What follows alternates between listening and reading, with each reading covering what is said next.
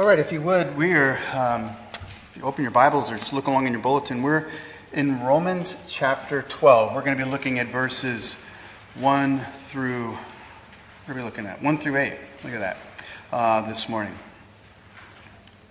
This morning, we're going to experience a shift in Paul's letter to the Romans. Verses 1 and 2 can be described as a summary of the entire Christian life. Sometimes it's nice to have simple summaries, isn't it?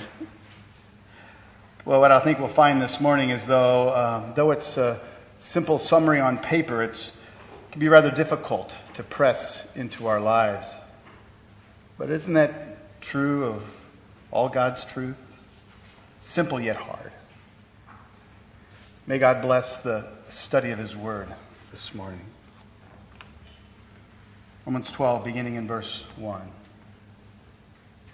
I appeal to you, therefore, brothers, by the mercies of God, to present your bodies as a living sacrifice, holy and acceptable to God, which is your spiritual worship.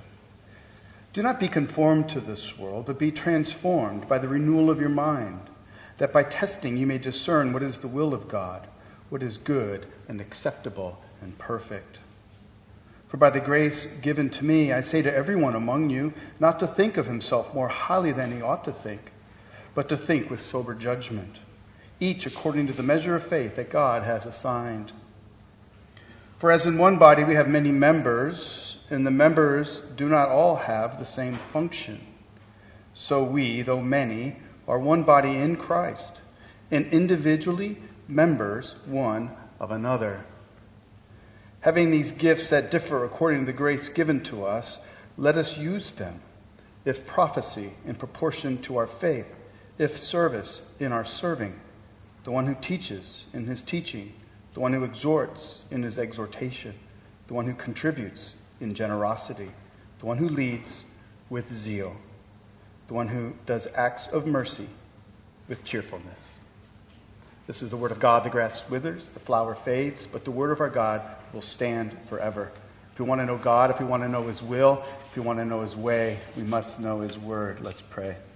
Father in heaven, we thank you that you give us this word, that it opens our eyes to your mercy and to your grace, that it shows us how we, as creatures made in your image, are to respond to, to your grace. Um, may your spirit open our, our hearts and our minds and our eyes and our ears that we may more fully comprehend this and bring it into our lives.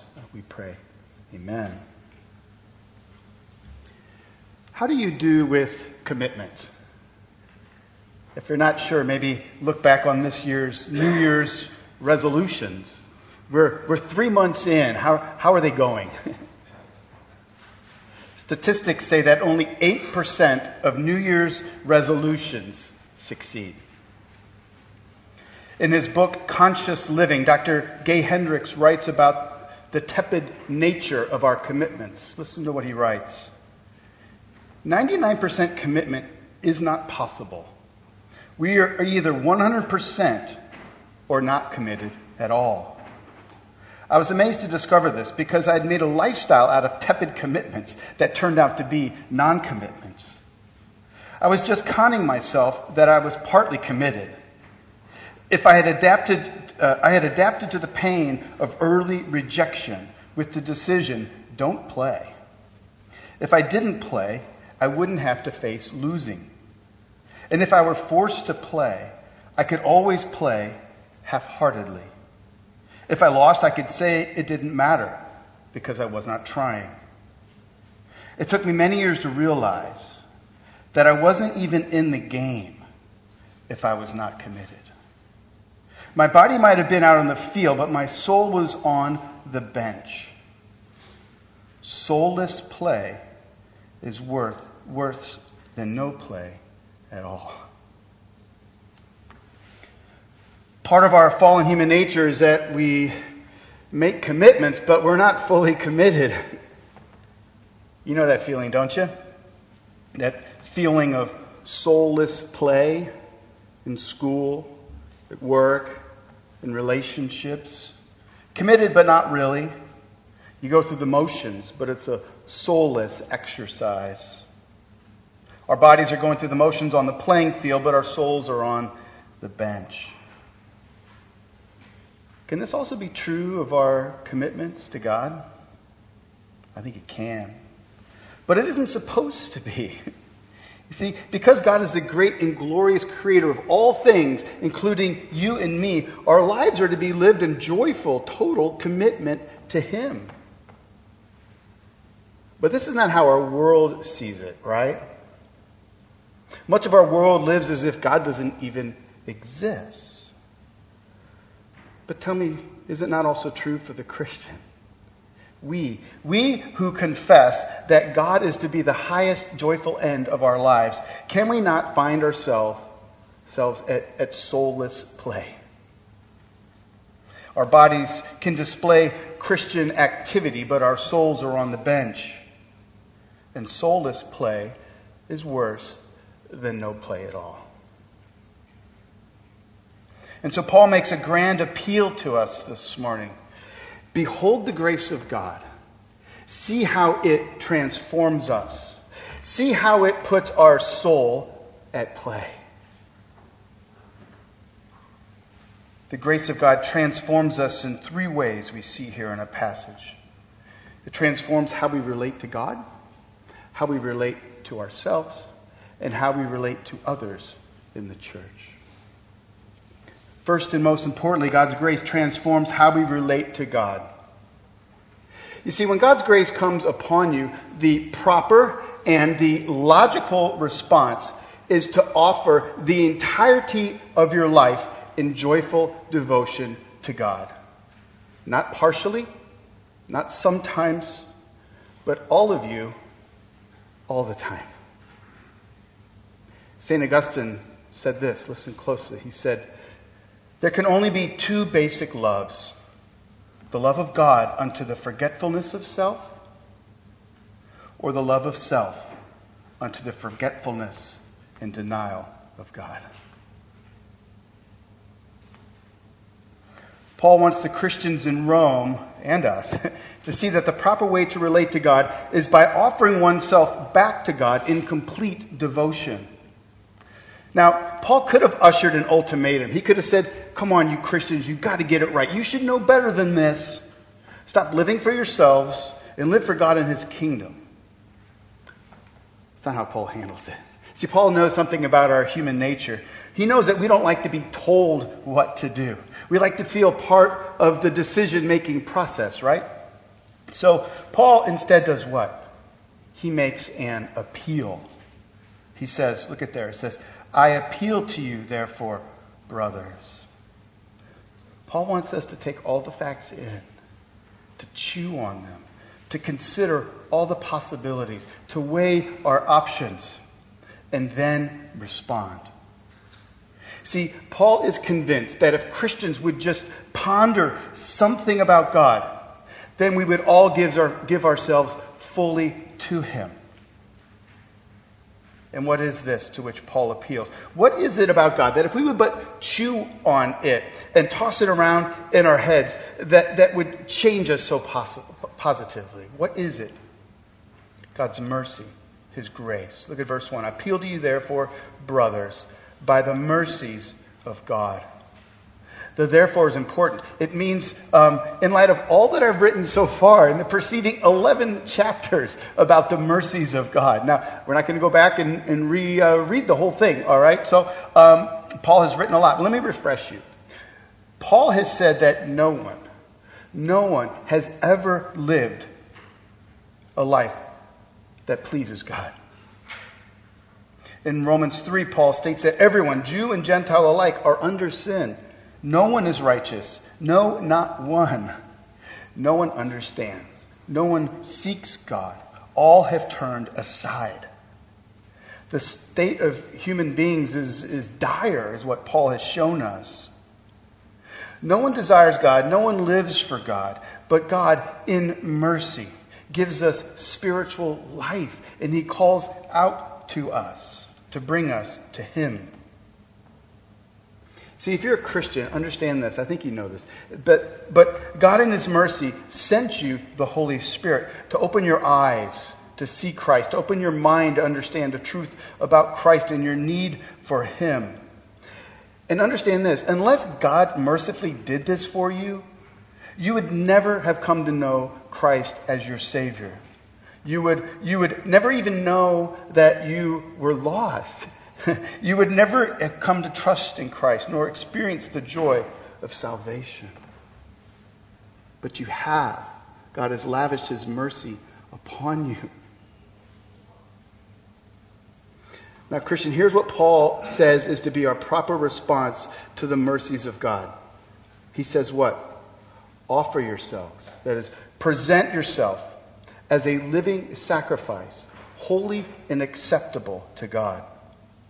Now, living sacrifice is an oxymoron, right? I mean, in the temple, priests used to offer up many types of sacrifices. And in the end, none of them were living. What is Paul getting at? Well, this isn't you at time making sacrifices, when things are easy or convenient, or when you feel really guilty after a sermon. Um, this isn't you carving out time or energy during the week so you can do your allotted church work. This is not you giving time or money, although there's a place for that. No, this is, this is you offering up all of you and saying, God, all that I am and all that I do is purely for you. The Old Testament sacrifice that most lines up with what Paul is saying here is what was called the whole burnt offering. One commentator writes that the whole burnt offering was a, was a valuable animal from your flock. It had to be without defect, holy and acceptable. Why? Such an animal was expensive. It showed that, that all that you had was at God's disposal, that you did not give God your leftovers. The burnt offering was always burnt totally, and it represented complete consecration and devotion to God. The sacrifice is to be holy, which means it's consecrated or set apart or dedicated entirely to God, and therefore acceptable and pleasing to Him. At the end of verse 1, Paul answers the question why? Why would you and I offer ourselves as living sacrifices to God? Paul's answer is because it makes the most logical sense. Paul says that when you take it all in, it's not just the right thing to do, but it's also the logical or reasonable thing to do. Where does he say that? Some of you are looking down. I don't see that there, Mark. Where is that? Well, unfortunately, the, the, the, last little phrase at the end of verse 1 obscures what Paul is saying. Most all of our English Bibles translate it like ours here this morning, and it says, which is your spiritual worship. But actually, the Greek word here that we translate as spiritual is logikein, from, from where we get our English word logical. So, what Paul is saying, he's saying that in light of God's mercy, offering ourselves to God is to be seen, is to be seen as the logical or reasonable response.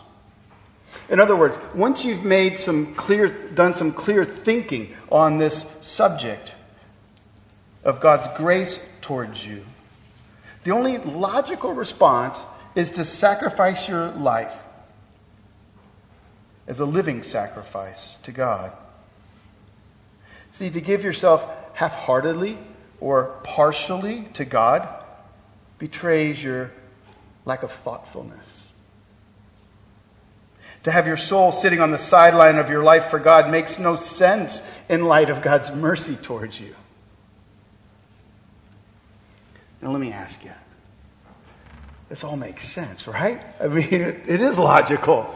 In, in, our, in our heads, we, we read this through and we go, yes, that's so right. But it's easier said than done, right? Which is why Paul presents us with verse 2. Do not be conformed to this world, but be transformed by the renewal of your mind, that by testing you may discern what is the will of God, what is good and acceptable and perfect. You know, one reason why drug addiction is so debilitating is that it's not enough to cure someone of their chemical dependency. You have to extricate them from an entire way of living. See, a drug addicted person isn't just trapped by the chemicals, he's trapped by his peer group of fellow addicts. He's trapped uh, with a negative outlook on life. He's trapped with poor coping skills and people skills. He's trapped with bad character habits of slothfulness and lying and excuse making. So it's not enough to get over the chemicals, is it? There's a whole transformation or renewal of the mind that needs to take place. So, too, for the Christian. See, it's entirely possible that a Christian can have salvation and still be conformed to the pattern of this world.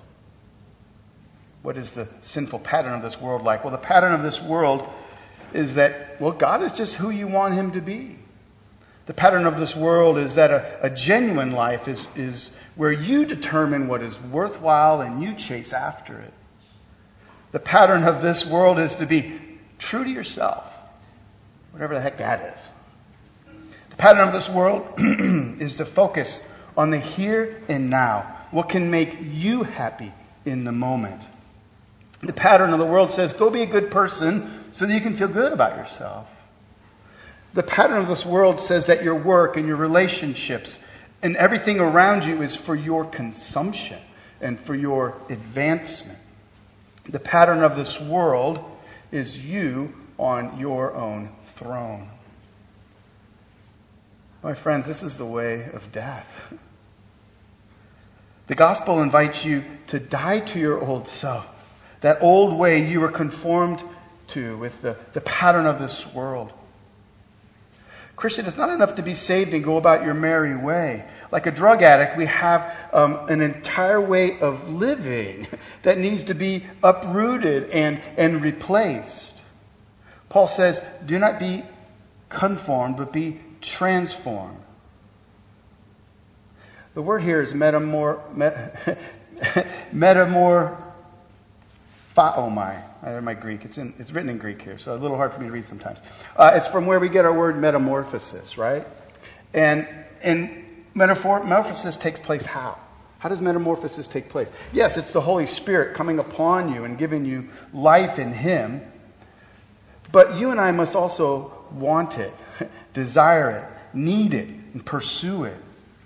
And when we do that, then the Holy Spirit empowers us in this metamorphosis. Paul writes that this transformation is by the renewal of your mind. Like the addict who needs to kick out his old ways of thinking and living, so too you and me. This phrase, renewal of your mind, it's in the present tense, which implies that this is an ongoing reality in the Christian's life. Christian, until you die or until Jesus returns, whichever comes first, this will be a work that you participate in. We have another name for it. We call it sanctification. See, it's not enough to think, as many Christians do, whew, I'm good enough now. Boy, you should have seen that old me. Boy, I was quite the partier, you know. whew, glad that's over. I'm good now, right? Uh, no. If you think that way, then you, then you don't understand two things how messed up and sinful you still are, and just how great are the mercies of God towards you still. Now, this renewal of the mind involves what? Paul writes, But be transformed by the renewal of your mind, that by testing you may discern what is the will of God, what is good and acceptable and perfect. What does this mean? Well, it means we flush out all the, of the thinking and the ways of the world that are corrupting us, and, and we, we flush them out with the goodness of God's Word and, and um, pictures and images of what Christ has done for us. In Colossians, Paul writes that, that we are to have the truth of God's Word dwell in us richly. In Philippians 4 8, if you want to write that down, you can refer to it later, Paul writes, Finally, brothers, whatever is true, whatever is honorable, whatever is just, whatever is pure, whatever is lovely, whatever is commendable, if there is if there is any excellence, if there is anything worthy of praise, think about these things.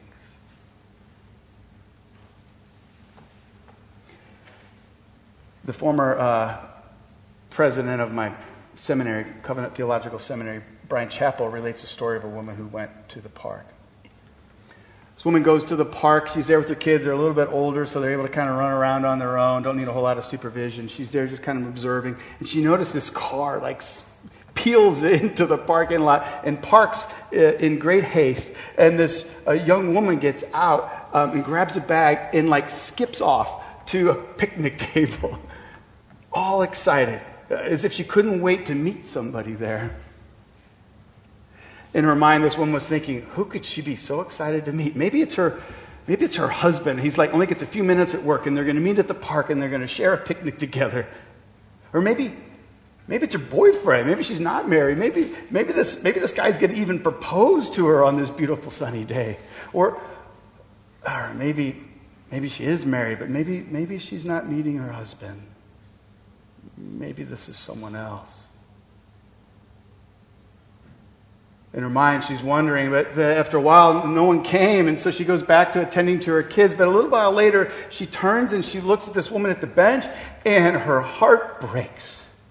She sees the woman at the, at the picnic table reading her Bible. The, the person that she could not wait to meet with was her Lord. And in that moment, this woman began to weep with tears. She remembered when her life was filled with soul filled playtime with her Lord. She remembered when she was eager to carve out time to be with her Savior, Savior. And now her body was in the game, but her soul was on the bench. Christian, you've experienced that, haven't you? I know I have. Maybe you're experiencing that right now. You look at your life and you realize the life that you're living really isn't all in for God. You give Him leftovers. If you remember that time, though, when your soul was alive with joy to meet with your Savior and see Him transform your life, what are we to do in those circumstances? Are we to, to hear the voice of condemnation? Go be a better Christian. You need to read your Bible more. You need to pray more. You need to spend more time with Christians. And by the way, if you got time, evangelize. No. Paul shows us. What, what is the response when we find ourselves with our souls on the bench? is, to, is to ponder the mercy and the grace of God that has been abundantly poured out on you. Chew on it. Take it in. Believe it. Receive it. And respond with joy. And see where that takes you.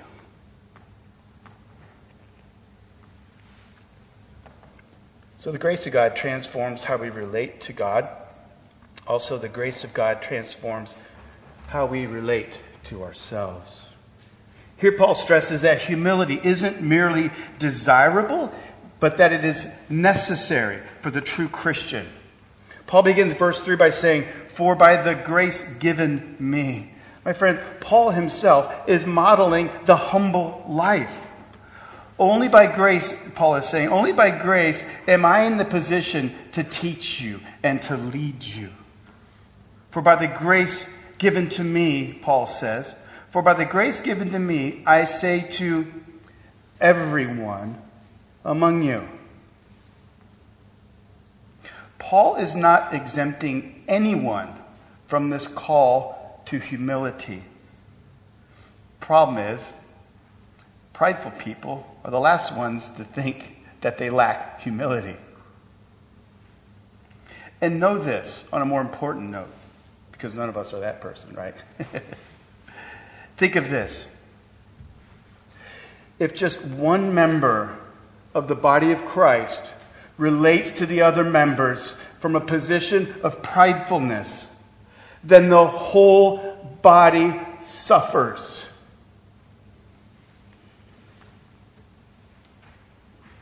These words are for all of us. Do not think of yourself more highly than you ought, but think of yourselves with sober judgment. Paul says you must always be on the lookout for this danger. See, we need to know and accept who we are, how God has uniquely made us, what our strengths are, and what our weaknesses are. And not to puff up our strengths, nor tear ourselves down as we compare ourselves to others. See, Paul isn't saying that we are to think low of ourselves, did he? No, he said not to think too high. We ought not to think too high, nor are we to think too low. When we think soberly about who we now are in Christ, we can now finally take a true assessment that causes us not to think too high or too low. See, the pattern of this world says, Don't judge me. Who are you to judge me? I'm fine just the way I am. But the cross allows you to honestly look at your sinfulness that still remains. See, when you look to the cross in, with sober judgment, you come to know two things. One, my sin is really there, which means I cannot ignore it like I used to. And two, my Savior has taken all my sin and given me all his righteousness. You must understand what Jesus did on the cross for you. Jesus didn't just take your sins and wash you clean, as glorious and great as that is. Jesus also gave you his righteousness. That is, his perfect record and his perfect relationship with the Heavenly Father. Christ gives to you. If you struggle with low self esteem, know that you're looking for the wrong thing.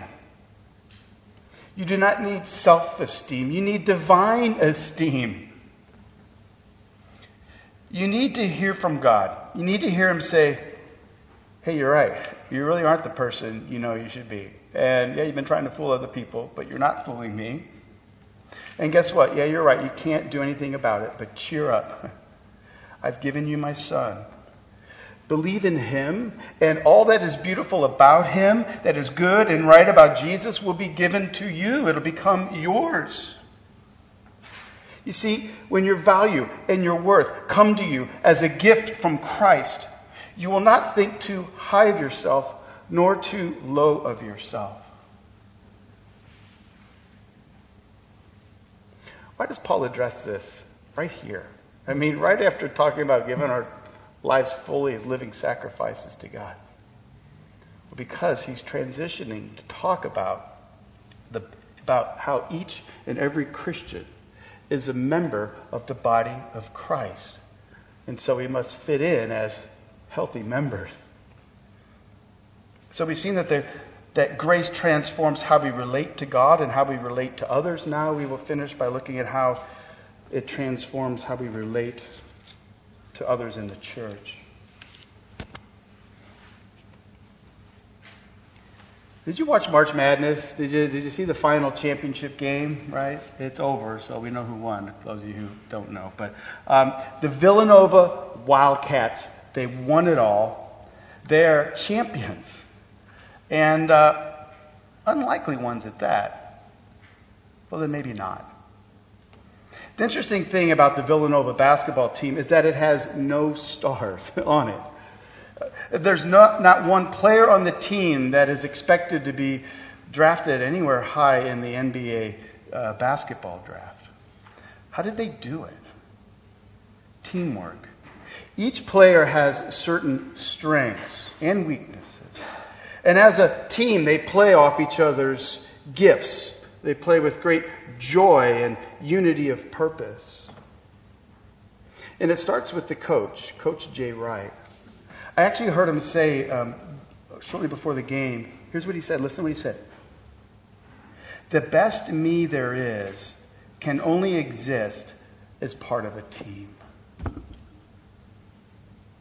The best me there is can only exist as part of a team.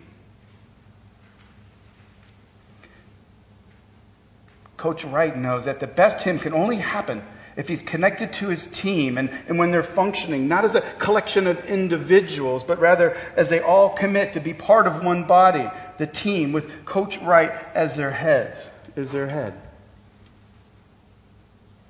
My friends, this isn't just a winning formula on the basketball court. Paul says that this is the formula that Christ has given to us, the church. Paul says in verse 5 that though many, we are one body in Christ. You know, Christians in America today, they, they, they need um, to hear this. In America, it's the individual who tends to sit on the pedestal. And so it's no surprise that when Christians come to faith in Christ, they tend to see salvation from an individualistic perspective that Jesus came down to save them as an individual. And therefore, the Christian life is all about an individual's vertical relationship with Jesus. And so when we think of success in our Christian life, it's, it's almost always about a personal success. See, unless we're careful, we can think of salvation individualistically. A sign that you consider things this way is to think about what goes through your head during the Lord's Prayer. You know, the words say our Father and our daily bread and our debts. And when you're praying, though, praying all that, though, is in your mind kind of really just kind of thinking, my Father in heaven, my daily bread, forgive me my debts? Do you pray the Lord's Prayer individualistically? Or do you pray with the mindset that we're all praying collectively for each other. Some of you are going, dang, dang, you got me on that one. Don't.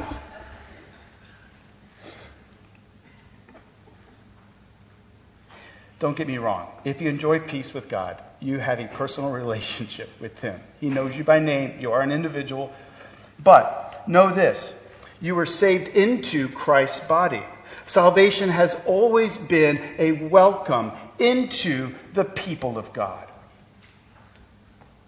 And so here's what we must come to see that when Christ calls you to himself, he's calling you into his one body, the church.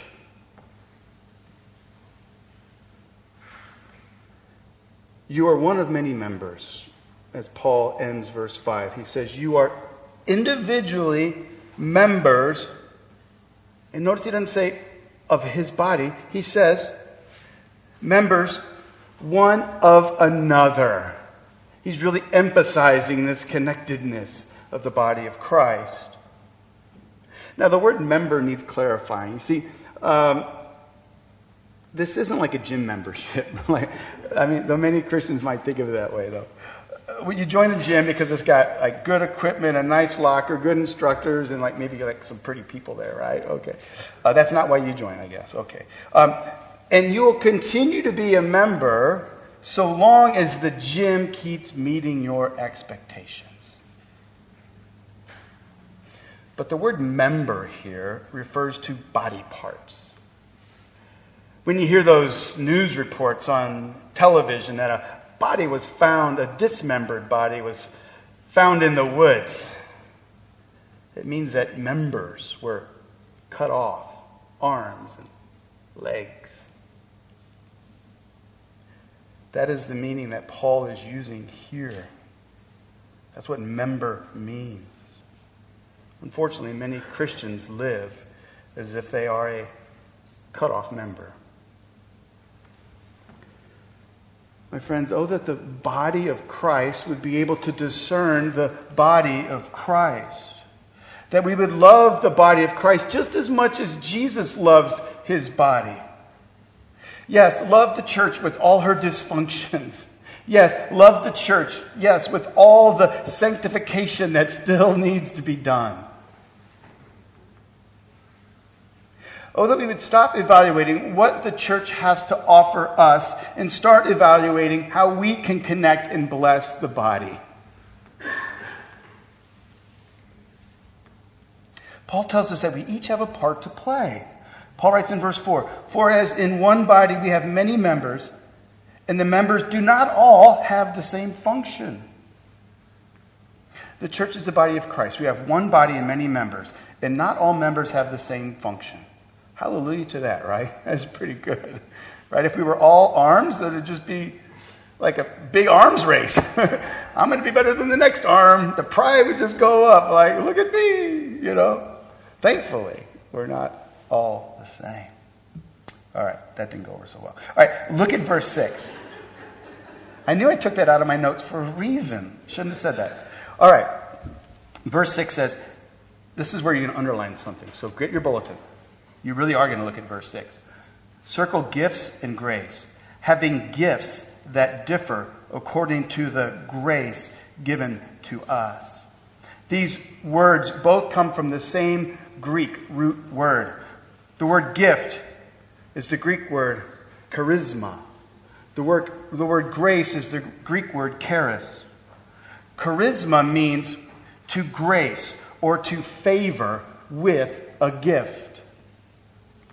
Paul says that we each have grace gifts that differ according to the grace given to us.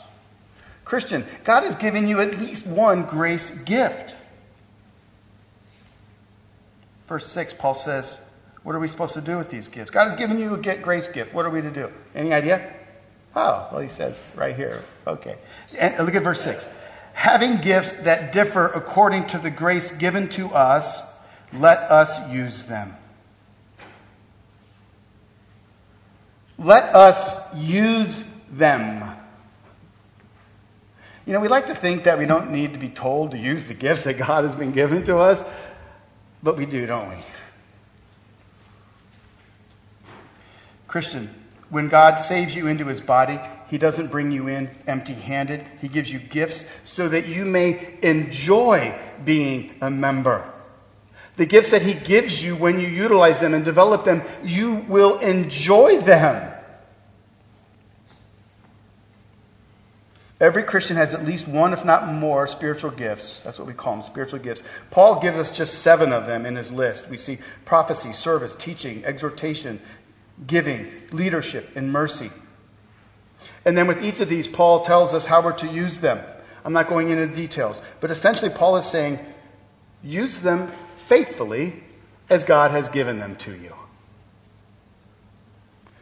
I don't have time to, to speak or teach on spiritual gifts. I put a nice handout in the bulletin there.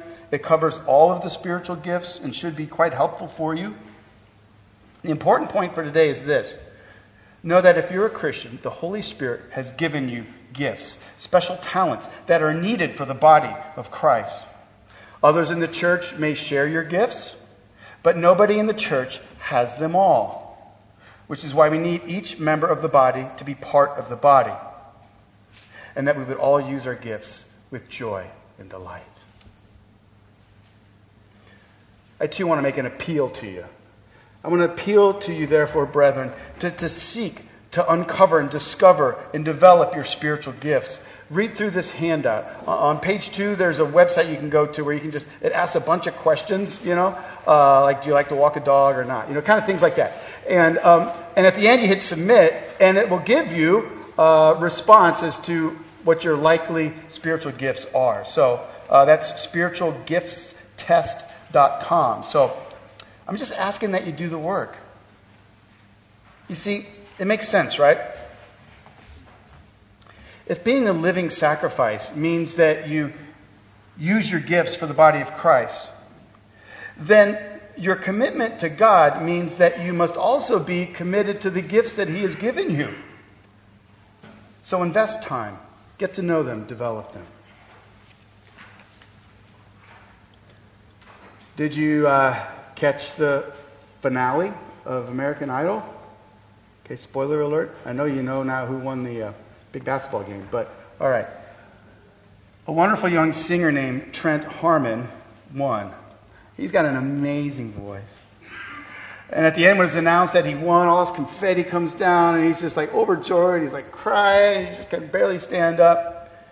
And when interviewed, the overjoyed and speechless Harmon said, I have worked so hard. God has given me a wonderful gift, and I have worked so hard. Oh, that we could say that. That we know the gifts that God has given us, and that we see them as wonderful. And because we delight in our God and live for Him, and that, that we work hard.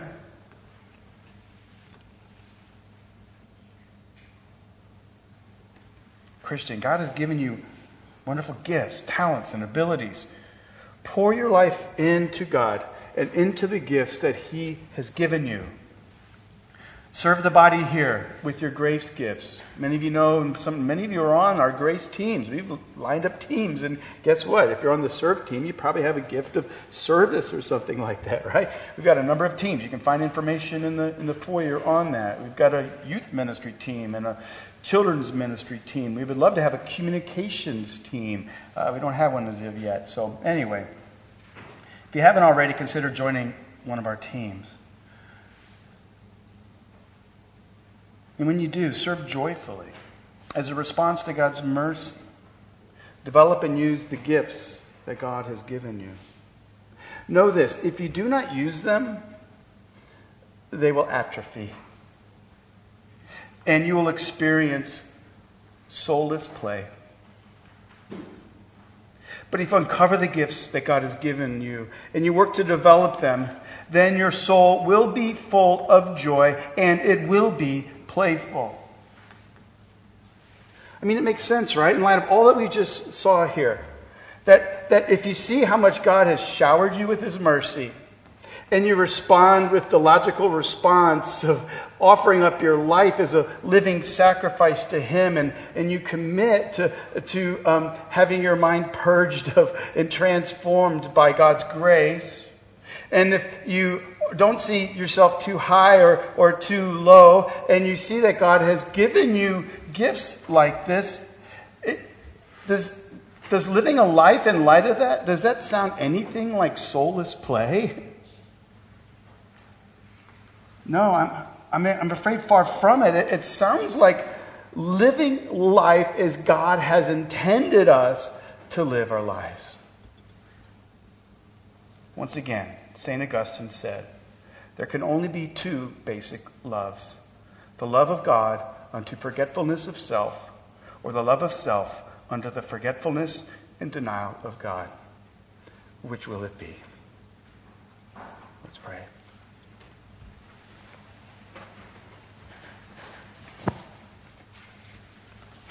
Father, we thank you that your mercies are new every morning because we are a people who need your mercies new every morning. We thank you that you've given us new life.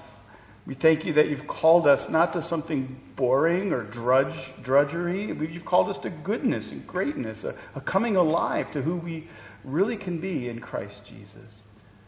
May your people here long for that. Um, may we love each other as much as you love us. May we at least seek for that. May you knit us together here at Grace Church. May we grow in your grace.